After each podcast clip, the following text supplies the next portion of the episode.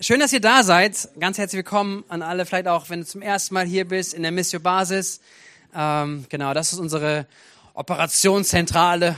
So alles, was unter der Woche passiert, passieren kann, auch ähm, wo wir äh, Treffen haben, Schulungen haben, Meetings haben, Büros haben oder auch so ein Abend wie heute. Äh, Jugend ist auch hier, also das ist, sind unsere Räumlichkeiten hier und wir ähm, wir, wir, wir lieben das, diese Möglichkeit zu haben, aber auch so Mittwoch zu haben, Herzschlagabend. Und äh, es geht uns darum, ja, einfach Gemeinschaft auch zu haben, aber auch besonders, was wir jetzt gerade hatten, Zeit der Anbetung des gemeinsamen Lobpreises, wirklich Gott im Mittelpunkt zu stellen. Und ich glaube immer, dass Gott da was tut. Ja, wir, wir dürfen das erwarten. Es geht darum, ich möchte gleich einen Impuls reingeben, den ich auf dem Herzen habe, für euch heute Abend hineinzulegen oder für uns. Und dann ähm, werden wir auch eine Zeit auch in, ins Gebet noch gehen. Das ist der Plan für heute Abend. Und ähm, ja, seid ihr bereit dafür? Okay. Dieser Raum, der schluckt ganz viel, deswegen müsst ihr richtig laut sein. Ja, ja, sehr gut, genau. ähm, ja, ich habe ähm, Mittwochs ist so mein mein Tag in der Regel, wo ich probiere wenig sonstige Sachen von meinem Schreibtisch zu bearbeiten, sondern eigentlich probieren so einen Tag zu nehmen, äh, wo ich ganz bewusst in Vorbereitung bin, ob es eine Predigt ist, ob es ein Herzschlagabend ist wie heute Abend oder ganz bewusst irgendwie Studienzeit zu nehmen. So, das ist heute mein Mittwoch. Und äh, ich bin heute unter anderem gestartet äh, mit einer Bibellese, bin dann die Hälfte des Römerbriefs durchgegangen. Wer liebt den Römerbrief? Ja, einige da. Wer findet er es leicht zu verstehen? Ach, okay, super. Ah, ich finde es, äh, Miladin, ist Miladin da, genau, ist eine gute Frage. Ähm, ich finde es ähm, mega spannend auf jeden Fall, äh, da auch hineinzugehen und mich hat so ein paar Dinge davon beschäftigt. Ich gehe nachher auf, auf einen kurzen Abschnitt hinein, ähm, aber möchte vor allen Dingen von diesem Thema herkommen oder von dem, was ich auf dem Herzen habe zu sprechen ist ähm, und überschrieben mit dem Über, Überschrift dem Titel, Gott mit ganzem Herzen zu suchen. Gott mit ganzem Herzen zu suchen oder mit ganzem Herzen. Und äh, ein Ausgangstext ist erstmal woanders, das wir nicht im Römerbrief, da kommen wir später zu, sondern in Jeremia im Alten Testament, Jeremia 29, die Verse 13 bis 14, sehr bekannt. Wenn ihr mich sucht, werdet ihr mich finden. Ja, wenn ihr ernsthaft nach mit ganzem Herzen nach mir verlangt, werde ich mich von euch finden lassen, spricht der Herr. Und im Neuen Testament sagt Jesus in Matthäus 7, die Verse 7 bis 8, auch sehr bekannte Verse. Bittet, so wird euch. Gegeben. Sucht und ihr werdet. Ah, das machen wir nochmal. Klopft an und es wird euch. Sehr cool. Denn wer da bittet, der empfängt und wer da sucht, der findet und wer da anklopft, dem wird aufgetan. So, Herr Jesus, ich bitte dich heute Abend nochmal ganz speziell darum, dass du uns dein Herz einfach in unsere Mitte hineinlegst. Ich bitte, Geist Gottes, dass du sprichst, Herr. Auch über dieses Herzensanliegen, Herr. Dich mit ganzem Herzen suchen, mit der Verheißung, dass wir dich finden sollen, Jesus. So geniale Aussagen, Verheißung, die wir hier haben dürfen. Und ähm, sprich in unsere Herzen, sprich in unsere Mitte hinein. Zu Menschen, die hier sind, aber auch zu uns als ganze Gemeinde darüber hinaus. Darum bete ich dich in deinem Namen, Jesus. Amen. Amen. Ähm, wer liebte als Kind, vielleicht auch noch heute, Verstecken spielen. Als Kind, ne? Oder auch heute noch, ich weiß es nicht. manche nicht, manche nicht, nicht. Ich finde, so als Kind war das Größte, wenn man das ultimative Versteck gefunden hat. So irgendwo, wo, wo dich keiner gefunden hat, wo, wo du weißt, so das ist irgendwo. Marcel, wo war das bei dir? Im Keller. Ja. ja. sonst wo, keine Ahnung, ja. Äh, es gab irgendwie Regeln, es musste im Haus sein, bestenfalls, ja, dass man nicht irgendwie rausgegangen ist. Also man hat sich irgendwo versteckt äh, und das beste Versteck gesucht. Schlimm war, wenn keiner mehr gesucht hat. Ja, so, wenn die Geschwister vielleicht angefangen haben und dann irgendwann gesagt, auch wir hören auf. Und du hast bist dann eingeschlafen in deinem Versteck oder sowas, ja. Ähm, aber es war irgendwie das Coolste als Kind von der Perspektive, ein Versteck zu finden, wo dich keiner findet. Und dann wenn man Eltern ist, wenn man Kinder hat, gibt's ja dieses Versteckenspielen auch. Die Kinder wollen mit einem Verstecken spielen. Und ähm, Das Größte für die Kinder ist natürlich ein Versteck zu finden, wo die Eltern eigentlich finden. Das ist manchmal sehr lustig, weil irgendwie so die Hälfte des Kindes noch rausguckt, aber habt auch was über den Kopf ist. Ja, so, und du siehst mich nicht, weil das Kind sieht ja keinen und denkt so, ist gut versteckt, aber, und dann spielt man als Eltern natürlich mit und so, oh, wo ist es denn? Und so, so kann man das Spiel ganz schön lange machen. Ja. Und dann andersrum, na, ist ja gemein, aber, und dann andersrum, ähm, ist es ja auch was ganz Tolles, wenn man als Eltern sich versteckt. Und da ist das Ziel eigentlich, sich nicht so zu verstecken, dass man nicht gefunden wird. Ich meine, als Eltern, wir haben die abgefahrenste Verstecke, ja, wir würden irgendwas finden, wo die, wo die Kinder nicht hinkommen. Aber irgendwie, wenn man sich als Eltern versteckt, geht man ein Versteck, was schon nicht ganz offensichtlich ist, aber das, wenn, wenn das Kind dann dich irgendwann findet, ein Hammer-Effekt ist, nämlich alle freuen sich. Ja, das Kind freut sich, ich habe dich gefunden. Die Eltern freuen sich, weil das Kind sich freut und weil es einfach so Spaß ist. So, es ist, oder? Oder? Ich habe das doch vor Augen, oder? So, das Kind ist total begeistert, es hat's gefunden. Und die Eltern freuen sich, dass, dass das Kind sich freut, dass das Kind einen gefunden hat und so Begegnung stattfindet. Und das ist etwas, was ich hier in diesem Text wiederfinde, was so gewaltig ist, wenn wir uns das Herz Gottes angucken, was hier offenbart wird. Lass uns mal lesen, Jeremia 29. Wenn ihr mich sucht, wenn ihr mich sucht, sagt Gott, werdet ihr mich finden. Ja, wenn ihr ernsthaft mit ganzem Herzen nach mir verlangt, werde ich mich von euch finden lassen, spricht der Herr. Das ist so eine starke Verheißung. Also ich sehe hier in, in, in Gott, oder ich glaube, dass, dass Gott auch das übertragen möchte, ist wie so ein guter Vater. Und ganz tolle Bilder können wir daran ableiten. Nämlich zum einen, dass Gott es liebt, Verstecken zu spielen. Übertragene Sinne, ja, müsst ihr richtig verstehen. Aber, aber Gott Gott will gesucht werden. Gott will gesucht werden. Und ich finde, das ist etwas Wichtiges, was wir hier aus diesem Text mitnehmen können. Gott will gesucht werden. Das bedeutet, Gott ist nicht immer verfügbar, so wie wir ihn haben möchten. Aber Gott möchte sich finden lassen. Ja, habt ihr den Punkt? Ich finde es so wichtig. Gott, Gott möchte, dass wir ihn suchen. So, ähm, so, wenn wir, wenn wir erlebt haben, bei unserem persönlichen Leben, wie Gott in unserem Leben wirkt, wie er zu uns spricht, wie Gott, ja, wie wir Gott begegnen können, vielleicht durch Zeiten vom Lobpreis, durch Zeiten vom Bibellesen, durch Gebet und wir wissen, Gott spricht dadurch. Es ist keine, kein Automatismus, dass wir sagen, wenn wir das und das tun, dass wir Gott immer auf die gleiche Art und Weise erleben und sehen werden. Sondern Gott ist ein Gott, der, der, der viel, viel größer ist als wir der viel, viel größer ist, als dass wir, wie wir letztendlich ihn in unserer Tasche haben, irgendwann zu sagen, jetzt wissen wir, wie es funktioniert, das machen wir, dann macht Gott das. Sondern Gott ist ein Gott, der viel größer ist. Und Gott ist ein Gott, der, der sich versteckt, um gefunden zu werden. Gott ist ein Gott, der sich ein, der uns einlädt, uns auf die Suche zu machen nach ihm. Wirklich sich auszustrecken nach ihm und zu sagen, hey Gott, wo bist du heute? Was machst du heute? Wo, wo bist du heute unterwegs? Gott ist nicht einfach verfügbar, so wie wir ihn haben wollen. Also richtig verstehen, Gott ist immer da. Amen.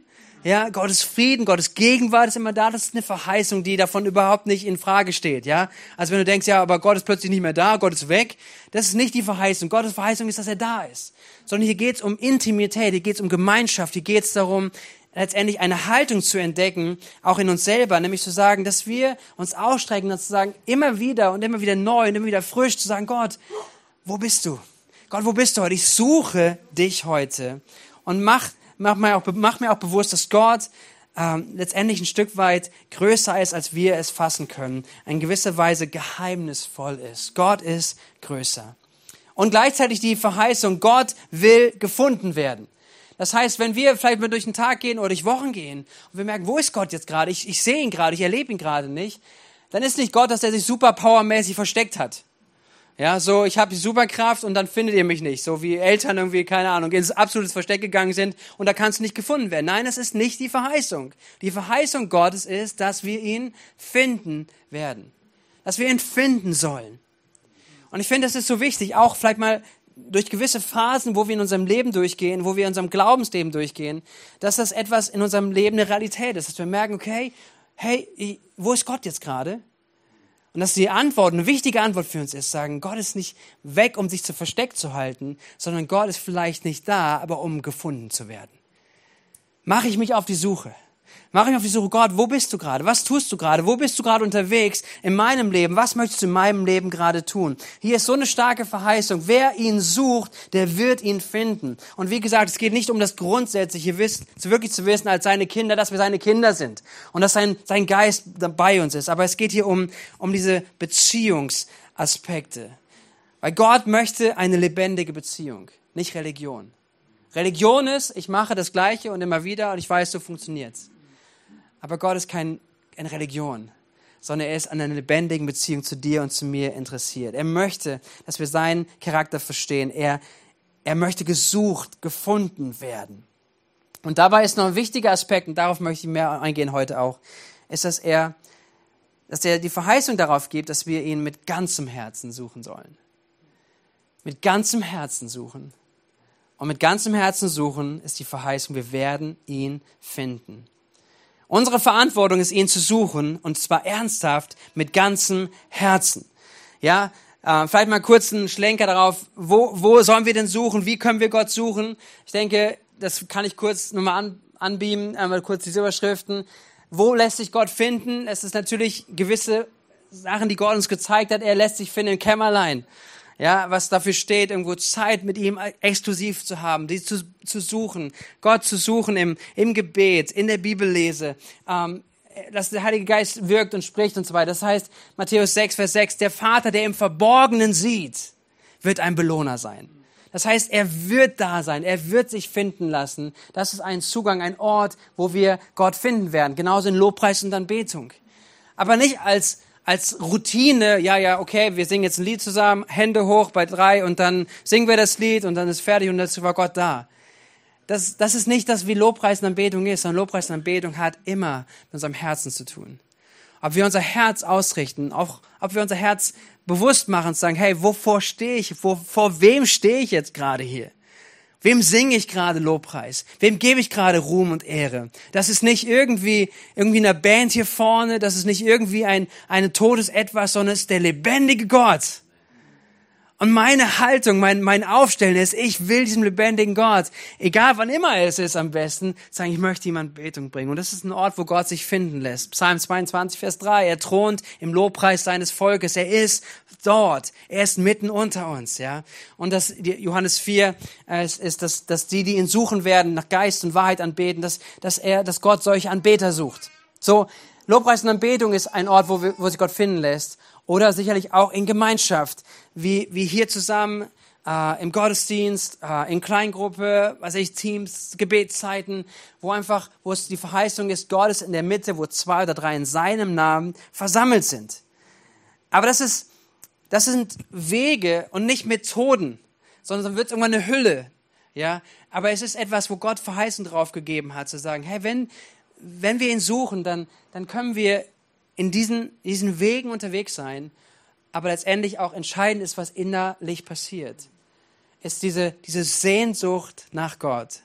Ist diese Sehnsucht nach ihm, nach der Begegnung, nach seinem Wirken.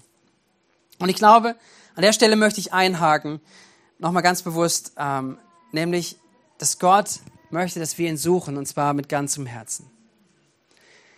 Mit ganzem Herzen. Weil das den Unterschied macht und das ist mein Punkt eigentlich von heute Abend. Hey, ähm, sind wir hier und leben wir unsere Nachfolge mit ganzem Herzen und was das Gegenteil davon ist, mit einem halben Herzen. Ist irgendwo halbherzig oder nur mit geteiltem Herzen. Aber, aber hier ist so was Besonderes drauf und das möchte ich hinein, nicht aus Druck oder nicht irgendwie jetzt, oh, jetzt wird's ganz schwierig, sondern als eine, eine Sehnsucht in uns zu sagen, der Gewinn eines ganzen Herzen einer Ganzherzigkeit, letztendlich mit ganzem Herzen Gott zu suchen, der Gewinn ist Leben. Der Gewinn ist das Beste, was wir uns vorstellen können. Der Gewinn davon, Gott zu suchen mit ganzem Herzen, ist wirklich ihn zu finden. Und deswegen ist mein, mein Ansehen, darüber zu sprechen und zu sagen, hey, halbherziges Suchen wird nur zu halbherzigen Ergebnissen führen. Wird nur zu halbherzigen Erfahrungen führen. Wird zu halbherzigen Erkennen von dem führen, wer Gott ist sondern ganzherzig. mit ganzem Herzen drin zu sein, ist das, wo Gott es liebt, uns zu begegnen und wo Verheißung drauf ist. Versteht ihr mich richtig? Versteht es? Macht es Sinn, ja? So dieses ganz, von ganzem Herzen unterwegs zu sein, das ist, wo Gott uns zu einlädt. Und mein Wunsch ist, dass wir von ganzem Herzen letztendlich in unserem ganzen Leben sagen, okay, Gott, das, mein ganzes Leben gehört dir und mit meinem ganzen Leben suche ich nach dir. Mit meinem ganzen Herzen. Wirklich nicht nur mit, nicht mit Teilen oder mit irgendwelchen Punkten, die ich auslasse und sage, hey Gott, okay, da kannst du was machen, aber in den Bereichen nicht, sondern mit meinem ganzen Herzen sage, möchte ich suchen danach, dass, dass, dass Gott durchkommt, dass Gottes Wille durchkommt, dass Gottes Gedanken durchkommt, dass mein ganzes Herz letztendlich ein Suchen ist nach Gott und ein Ausstrecken immer und immer wieder nach ihm. Und das ist das, was, was Jesus möglich gemacht hat und was Jesus in unserem Leben, in seiner Rettung verankert hat, auch in uns. Lass mal einen Vers lesen, ein paar Verse. Wie gesagt, sie sind etwas herausfordernd, aber, aber sind so gut. Römer 6, ab Vers 11. Wir sind im Römerbrief jetzt. Okay, dort heißt es, dasselbe gilt darum auch für euch. Es geht um den Part von das Leben mit Gott, und zwar Leben letztendlich ohne Gott in Sünde oder ist das Leben mit Gott, ja, und zwar letztendlich nicht mehr als Sklave der Sünde. Das ist das Bild, was hier gerade ist. Und das hat auch so ein bisschen damit zu tun mit dem, hey, wofür lebe ich? Wie lebe ich mein Leben? Auf welcher Grundlage, in welcher Ausrichtung? Und hier heißt dasselbe gilt darum auch für euch. Geht von der Tatsache aus, dass ihr für die Sünde tot seid, aber in Jesus Christus für Gott lebt. Euer vergängliches Leben darf also nicht mehr von der Sünde beherrscht werden, die euch dazu bringen will, euren Begierden zu gehorchen.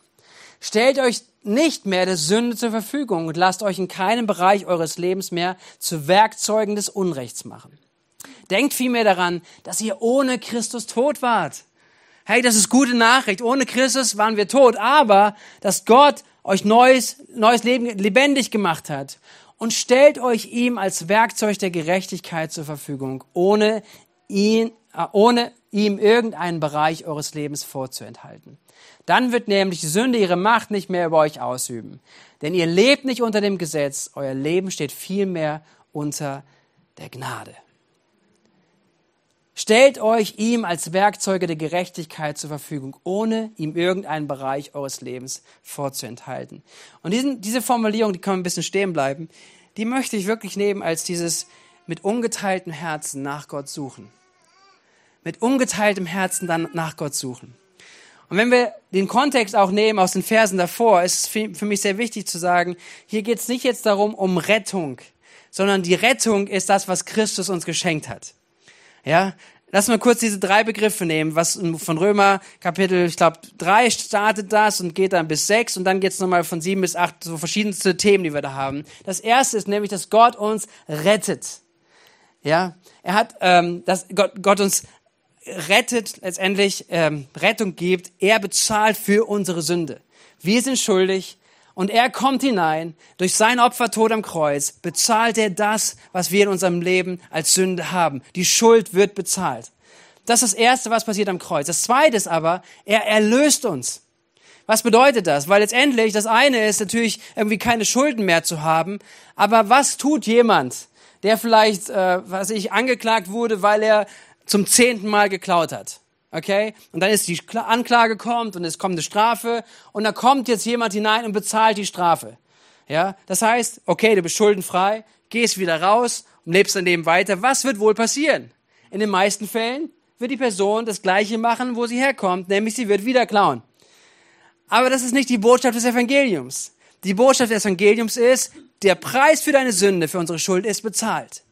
Und das Zweite ist, es gibt Erlösung, Erlösung für unseren alten Menschen. Es gibt Erlösung für die Art und Weise, für die Ausrichtung in unserem Leben, die nämlich von Grund aus, von Natur aus unter der Herrschaft der Sünde steht. Wir stehen unter der Herrschaft der Sünde, aber Jesus erlöst uns am Kreuz von dieser Herrschaft. Und was, wie tut er das? Römer heißt es, wir sind mit ihm gestorben. Unser altes Ich wird mit Jesus gekreuzigt. Seid ihr noch mit mir? Es wird gekreuzigt. dass die Natur, die, die unter der Sklaverei der Sünde steht, sie wird gekreuzigt. Und sie ist, wir sind letztendlich frei gemacht. Wir sind erlöst davon, nicht mehr unter der Herrschaft der Sünde zu sein, sondern unter der Herrschaft der Gnade. Es bedeutet dennoch, dass wir weiterhin sündigen können, aber wir müssen es nicht mehr, weil letztendlich der Geist Gottes uns frei gemacht hat. Und ich weiß, es ist eine Spannung.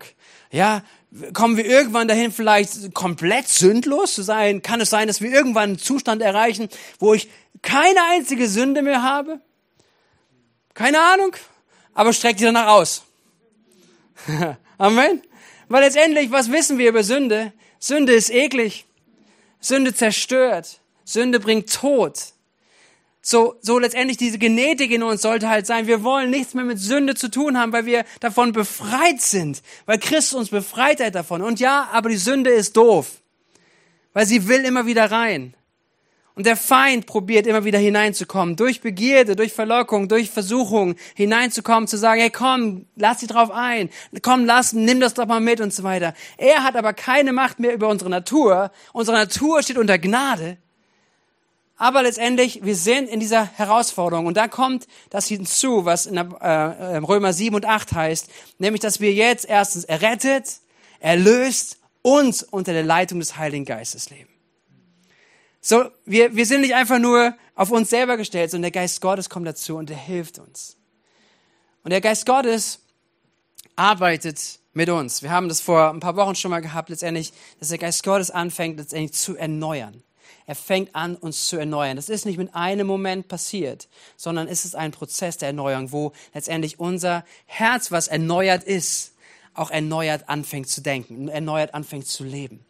Und dieser Prozess, darum geht es mir eigentlich, wenn ich es darüber spreche, mit ganzem Herzen, ist, dass ich ihn in uns hineinsprechen möchte, zu sagen, dieser Prozess der Erneuerung, was ein Prozess ist des Suchens nach Gott in all unseren Lebensbereichen, dass wir diesen Prozess nicht stoppen, sondern von ganzem Herzen mit all in drin sind. Zu sagen, Gott, hier ist mein Herz.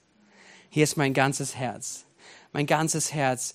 Mach, verändere mich, präg mich. Ich will dir nichts vorenthalten, sondern ich weiß, ich will in meinem Leben nichts mit Sünde zu tun haben, weil Sünde niemals zum Guten führen kann in meinem Leben. Und, und letztendlich zu sagen, Gott, ich möchte, dass dein Geist in meinem Leben regiert. Macht es Sinn, kriegt ihr diesen Bogen mehr zu suchen, die Verheißung, dass Gott gefunden werden möchte, das Suchen, das suchende Herz hat damit zu tun, dass wir es heute übertragen, zu sagen, sagen, mein suchendes Herz ist, ein Herz zu haben, was sich ganz hingibt und sagt, hier ist mein ganzes Leben. Letztendlich, ich bin gestorben mit Christus. Und zwar ganz und ich probiere nicht mein Leben irgendwie wieder aufzunehmen und zu sagen, okay, aber so die Hälfte davon, lass ich doch wieder lebendig halten, die andere Hälfte kann von mir aus tot bleiben, sondern, sondern dass wir berufen sind zu sagen, unser ganzes Leben, unser altes Ich ist am Kreuz und zwar mit Kreuz, mit Christi gestorben. Das drücken wir aus in der, in der Taufe. Und wir sind berufen, ein neues Leben zu leben unter der Leitung des Heiligen Geistes. Und hier die Einladung, die Ermutigung auch von heute Abend, ist das ganzherzig zu tun. Ganzherzig in diesem neuen Leben mit Christus ihm Raum zu geben, immer wieder unser ganzes Herz ihm hinzuhalten. Wie es hier heißt, stellt euch ihm als Werkzeuge der Gerechtigkeit zur Verfügung.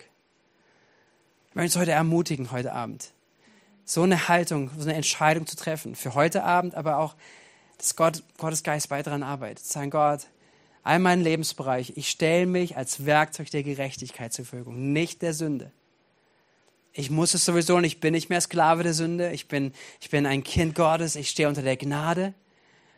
Aber meine Entscheidung, die ich treffe, mein Leben, was ich lebe, möchte ich nicht, nicht zur Verfügung stellen im Bereich irgendwelcher von Sünde, sondern wirklich der Gerechtigkeit und ohne in irgendeinem Bereich eures Lebens Gott es vorzuhalten. Der Feind kann uns nicht rauben. Römer 8. Nichts und niemand kann uns aus der Hand Gottes rauben. Amen. Der Feind kann uns nicht mehr rauben. Er hat uns verloren, weil Christus gewonnen hat. Wir gehören zu ihm. Das ist deine, deine Zusage, deine Verheißung. Wenn du ein Kind Gottes bist, darfst du das wissen. Aber was der Feind trotzdem versucht und macht, ist, dass er uns mit Versuchungen kommt, mit Begierden kommt, dass er uns probiert abzulenken von dem eigentlich, von der eigentlichen Bestimmung, die wir in unserem Leben tragen. Letztendlich, hey, Christus unser Leben immer wieder hinzuhalten.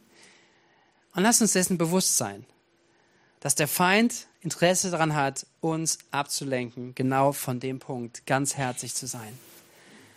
Was passiert dann? Es wird halbherzig. Ja. Und, und da werden wir es endlich verpassen, was, was Gott vorhat. Lass mir was zu sagen zu den Methoden, die der Feind nutzt, ganz kurz. Ähm, ich muss an Simson denken aus dem Alten Testament, einer der Richter, der Richt, als Richter berufen war, für das Volk Israel ähm, eine Zeit lang mit, mit für Ordnung zu sorgen und vor allem dafür zu sorgen, dass die Philister aus dem Land draußen sind. Simson eine starke Berufung. Lass es mal diesem geistlichen Bild nehmen, zu sagen, hey, das ist, das ist deine, dein und mein Leben, zu sagen, das ist die Berufung. Ja, Gott hat uns dieses Leben gegeben. Ein neues Leben, ja. Das Alte ist hinter uns, ein neues Leben. Und ähm, der Feind hat attackiert und letztendlich durch was hat er, ist er hineingekommen? Er ist hineingekommen durch Ablenkung. Immer und immer wieder, durch Ablenkung. Ob es Frauen waren oder ob es dann irgendwelche welche Themen war, dass er als jemand, der ein Gelübnis gegeben hat, keinen Wein zu trinken, dann doch plötzlich doch durch den Weinberg läuft und dann doch Alkohol trinkt und dann alles Mögliche dann passiert und dann alles verschleiert und so weiter. So viele Ablenkungen, die er gesehen hat und auch wahrgenommen hat und umgesetzt hat in seinem Leben. Und aus den Ablenkungen kommen Kompromisse. Ja. Das sind beides so starke Momente irgendwo in dem Leben von Simson, die, die, dieses Potenzial, was Gott hineingelegt hat in ihr Leben, in sein Leben, dass es, dass es so beschädigt wurde.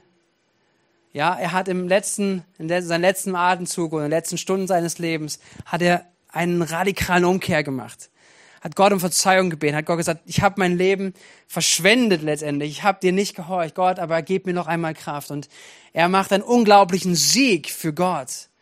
Aber was wäre gewesen, wenn er als Richter über die ganzen Jahre gelebt hätte, in einer, in einem Verständnis, in einer Berufung, in einer Salbung, die Gott ihm gegeben hat, und er ein Mensch gewesen wäre, ein Mann, ähm, der mit ganzem Herzen Gott gesucht hätte und Gott gedient hätte? Was wäre möglich gewesen? Und das war seine Bestimmung. Und in dem Sinne darf ich uns ermutigen, wirklich zu sagen, das ist nicht unser Kampf, sondern es ist eigentlich unsere Schwäche, vor Gott immer wieder auf die Knie zu geben. Ich kann das gar nicht. Ich kann mein Leben nicht, nicht äh, so, so leben. Aber Gott, ich kann es, wenn du da bist. Gott, ich kann es, wenn dein Geist mich leitet. Und wenn mein Ich stirbt, wenn du Kontrolle übernimmst, wenn du hineinkommst, wenn du in meine Situation hineinkommst, in meiner Familie, in meine Arbeitssituation. Ich kann es nicht, aber ich weiß, wenn du hinzukommst, dann ist die Chance, dass es geht. Es ist kein starker Kampf in dem Sinne. Es ist ein Kampf der Aufgabe. Es ist ein Kampf der Hingabe an Christus. Ihn zu sagen, hier ist mein Leben. Hier ist mein Leben. Und das ist der grundsätzliche schwierigste Kampf, weil wir hätten es gerne in unserer Hand. wir möchten es ja gerne irgendwie selber machen. Aber dann immer wieder hinzukommen und sagen, Jesus, ich gebe es dir. Ich gebe dir mein Leben. Und dazu darf ich uns gleich einladen, auch, dass wir ins Gebet gehen. Für heute, aber auch für, für die nächsten Wochen, für die nächsten Tage. Dass, dass, dass Ablenkung und Kompromiss, dass wir sie entdecken als eine Taktik des Feindes. Welche Ablenkung gibt es auf der Suche nach ihm? Ich, ich, ich merke es ich merke so extrem, wie viele Sachen mich ablenken wollen. Ob es verschiedenste Themen sind, die reinkommen. Ob es ein blödes Handy ist ob es alles Mögliche ist. Oder? Ablenkung, Ablenkung, Ablenkung. Permanent. Kompromisse, die Einladung, Kompromisse zu machen und zu merken, letztendlich zu sagen, aber Gott, ich will das nicht in meinem Leben. Ich habe nochmal eine Liste mitgebracht, die ich einfach mal stehen lassen kann. Das ist aus Epheser 5, Vers 6. Äh, da habe ich mal vor einigen Jahren, glaube ich, schon mal was drüber gemacht, über diese Räume des Lebenshauses. Ähm, und Epheser 5, Vers 6 spricht verschiedenste Themen an, wo wir unser Herz letztendlich ihm Gott, Gott zur Verfügung stellen. Und er spricht über verschiedenste Sachen. Und da habe ich mal dieses Bild rausgemacht, so eines Hauses. Weil das hilft manchmal uns zu erinnern an etwas, wenn wir unser Haus durchgehen. Welche Räume gibt es da? Und das hat auch mit unserem Herzen zu tun. Das, wir haben ähnliche Räume in unserem Herzen. Ja.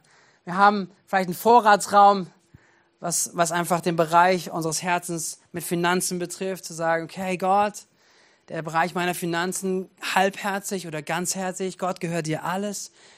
Bist, bin ich bereit, Gott, was auch immer du von mir möchtest, zu sagen, Gott, ich bin bereit, damit unterwegs zu sein? Ja, finde ich, gehört dazu. Ja, so dieses, ich sag dir nicht, was, dass du 100% geben sollst. Darum geht's doch gar nicht. Ja, es geht um die innere Haltung, um mein Herz zu sagen, okay, wie weit darf Jesus in meinem Leben gehen? Wie weit, wie weit gehe ich auch auf der Suche Gerade wenn es vielleicht um ein Thema geht, erlaube ich Gott, dass er hineinspricht über Verwalterschaft im Umgang mit meinem Geld. Oder bin ich mein eigener Herr und ich entscheide, wofür ich Dinge ausgebe, was ich mir, was ich mir anschaffe und was ich alles damit mache? Oder, oder gehört es in einen Bereich, den, den ich Gott gebe mit meinem ganzen Herzen? Schlafzimmer steht für Beziehung, für Sexualität. Auch darin zu sagen, Gott, es ist deins. Lehre mich. Hilf mir, ein Leben zu führen, was dich darin sucht ähm, Arbeitszimmer steht für eine Ethik, sowohl auf der Arbeit, auch von einem Stellenwert. Von dem, wo hat Gott dich hineingestellt? In, ja, vielleicht nimm Schule noch hinzu, ein paar Schüler sind hier oder Studenten und so weiter. Ja, so, wie viel dieser Bereich unseres Lebens, welche, welche Ethik leben wir dort und, und wie weit letztendlich, welchen Stellenwert nimmt das Ganze in unserem Leben ein? Das Badezimmer, ein Bereich von Identität, von Emotionen. So ist, ist alles erlaubt, was ich denke, alles, was ich fühle oder ist es etwas, was ich sage, Gott, es gehört dir, ich unterordne es dir? Ähm, und Gott, komm hinein, hilf mir. Was sind meine Verletzungen, was sind meine Enttäuschungen? So gebe ich ihnen einfach nach oder darf ich sagen, Gott, ich möchte, dass du hineinkommst, dass du anfängst zu helfen, zu heilen? Wohnzimmer, was ich für Umgang mit Zeit, von Freizeit, Hobbys und alles Mögliche. Keiner Mensch ist dagegen, dass wir Freizeit haben und Hobbys. Versteht ihr es richtig? Aber letztendlich, wir leben nicht für unsere Hobbys. Oh, jetzt wäre ein Amen gut.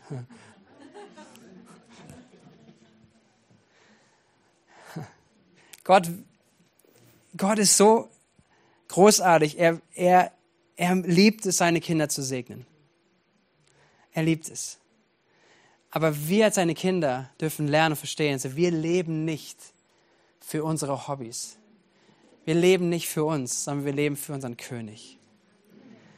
Und wir dürfen das, das genießen, wir dürfen auch merken, was tut uns gut, was hilft uns auch zu regenerieren, was hilft uns wieder einfach auch neue Kraft zu tanken und so weiter. Aber Kraft zu tanken, um zu, um zu sagen, Gott, hier ist mein Leben, gebrauch mich, ja.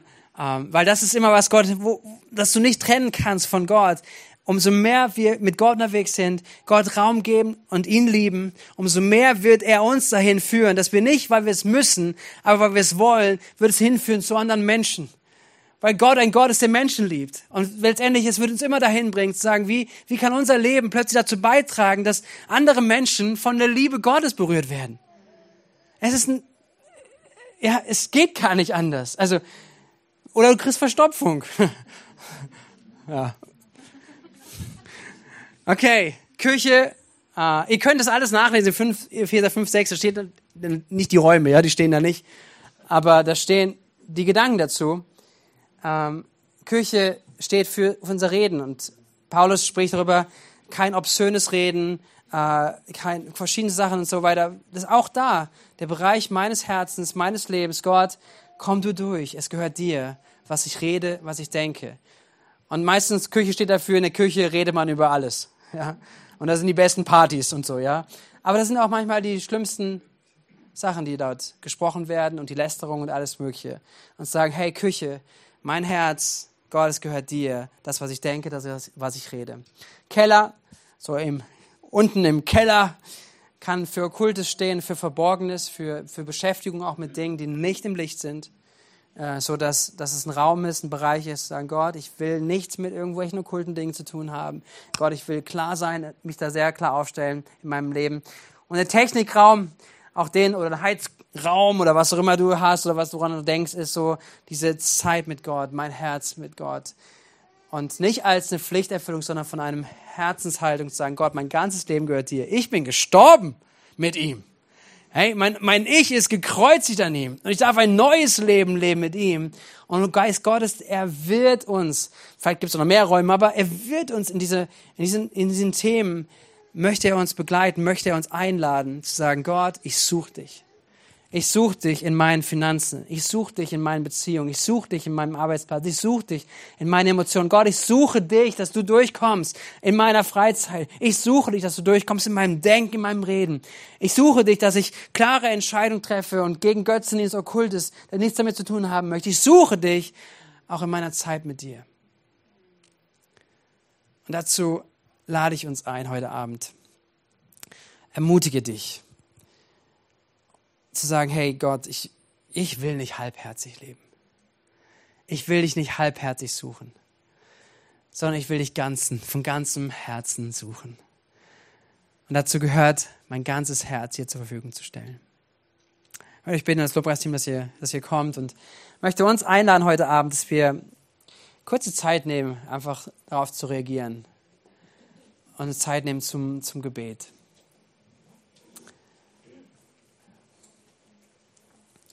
Vielleicht hast du aufgehört zu suchen. Vielleicht merkst du gerade eigentlich, du, du lebst in gewissen Formen und du tust die richtigen Dinge weiterhin vielleicht, aber die Begegnung, dass Gott sich von dir finden lässt, du ihn findest, das ist vielleicht weiter weggekommen. Und deswegen ist gut, dass du es heute gehört hast, dass Gott sich nicht von dir fernhält, um sich fernzuhalten vor dir sondern vielleicht siehst du ihn da nicht, findest du ihn gerade nicht da, wo du jetzt immer gesucht hast. Aber die Einladung ist, du sollst ihn finden. Und die Einladung an dich ist, sagen, hey, fang an, wieder neu zu suchen. Fang an, neu zu suchen. Und, und indem wir das tun, auch was die Bibel uns sagt, dass unser ganzes Herz, unser ganzes Leben ihnen zur Verfügung stellen. Wir sind eine neue Schöpfung. Amen. Amen. Ich spreche zu Menschen, die Jesus in ihrem Leben haben ihr Leben Jesus gegeben haben, dann bist du eine neue Schöpfung. Und diese neue Schöpfung ist letztendlich in Kooperation mit dem Heiligen Geist zu sagen, Geist Gottes, hier ist mein Leben. Ich habe nicht mehr und mehr brauchst du auch nicht, Gott. Aber es ist alles, was ich habe. Und ich gebe es dir. Ich lege es hier hin. Und ich möchte, dass du durchkommst. Ich suche dich darin. Komm, lass uns aufstehen gemeinsam.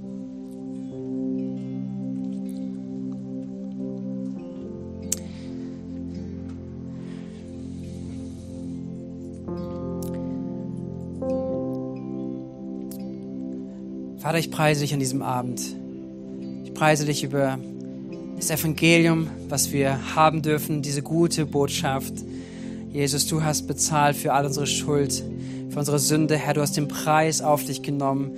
Du bist ans Kreuz gegangen, bist gestorben für uns, Herr, damit keine, kein, keine Anklage mehr irgendwo in unserem Leben ist, Herr. Danke, dass wir es im Glauben annehmen durften und annehmen dürfen, Herr. Keine Anklage, hält stand, sondern der Preis ist bezahlt.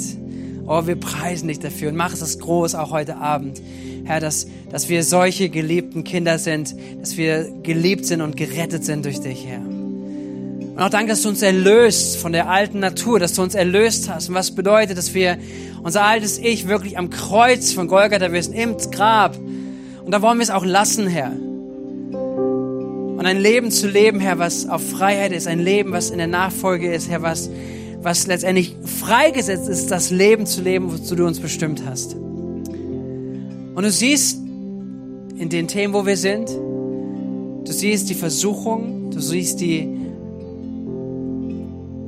Begierden, Herr, und du siehst auch, wie wir darauf reagieren, du siehst darauf, wie wir reagiert haben, Jesus, ob wir noch suchend sind oder ob wir uns darauf eingelassen und Kompromisse machen und dabei stehen bleiben, Herr. Aber du bist ein Gott, der, der es liebt, uns herauszuholen. Immer wieder sagt, komm, mach dich wieder neu auf. Komm, geh wieder hinein, geh wieder all in. Geh wieder all in, dein ganzes Herz, stell es mir zur Verfügung, sei bereit, mach dich auf, mach dich auf den Weg, mich zu suchen. Du wirst mich finden. Und ich möchte heute Abend aussprechen, dass es Gottes Herz der ruft nach uns, der nach dir ruft, heute Abend dich ruft und, das, und dich erreichen möchte und, und dir nicht mit schlechtem Gewissen kommt oder irgendwelchen Druck machen möchte, sondern dich ruft und er dir zeigen möchte, wie sehr er dich liebt und wie sehr er Gemeinschaft mit dir haben möchte und er, er so absolut gute Gedanken für dein Leben hat. das Beste für dein Leben hervorbringen möchte. Ein Leben, was in ihm ist, einen wirklichen Frieden gibt, eine wirkliche Erfüllung gibt, wie, wie es verheißen ist. Ein Leben auch in der, in der Ausrichtung auf ihn. Ein Leben im, im Dienst für ihn. Nicht, weil wir es müssen, sondern weil es herausfließt aus der Begegnung mit ihm. Jesus, heute Abend, dass deine Kinder stehen wir vor dir. Ich möchte einladen, dass wir Entscheidungen treffen während des nächsten Liedes. Wir können Buße tun, das heißt umzukehren. Ehrlich vom Herzen zu sein, mit Gott zu reden. Und lass uns das tun während dieses Liedes.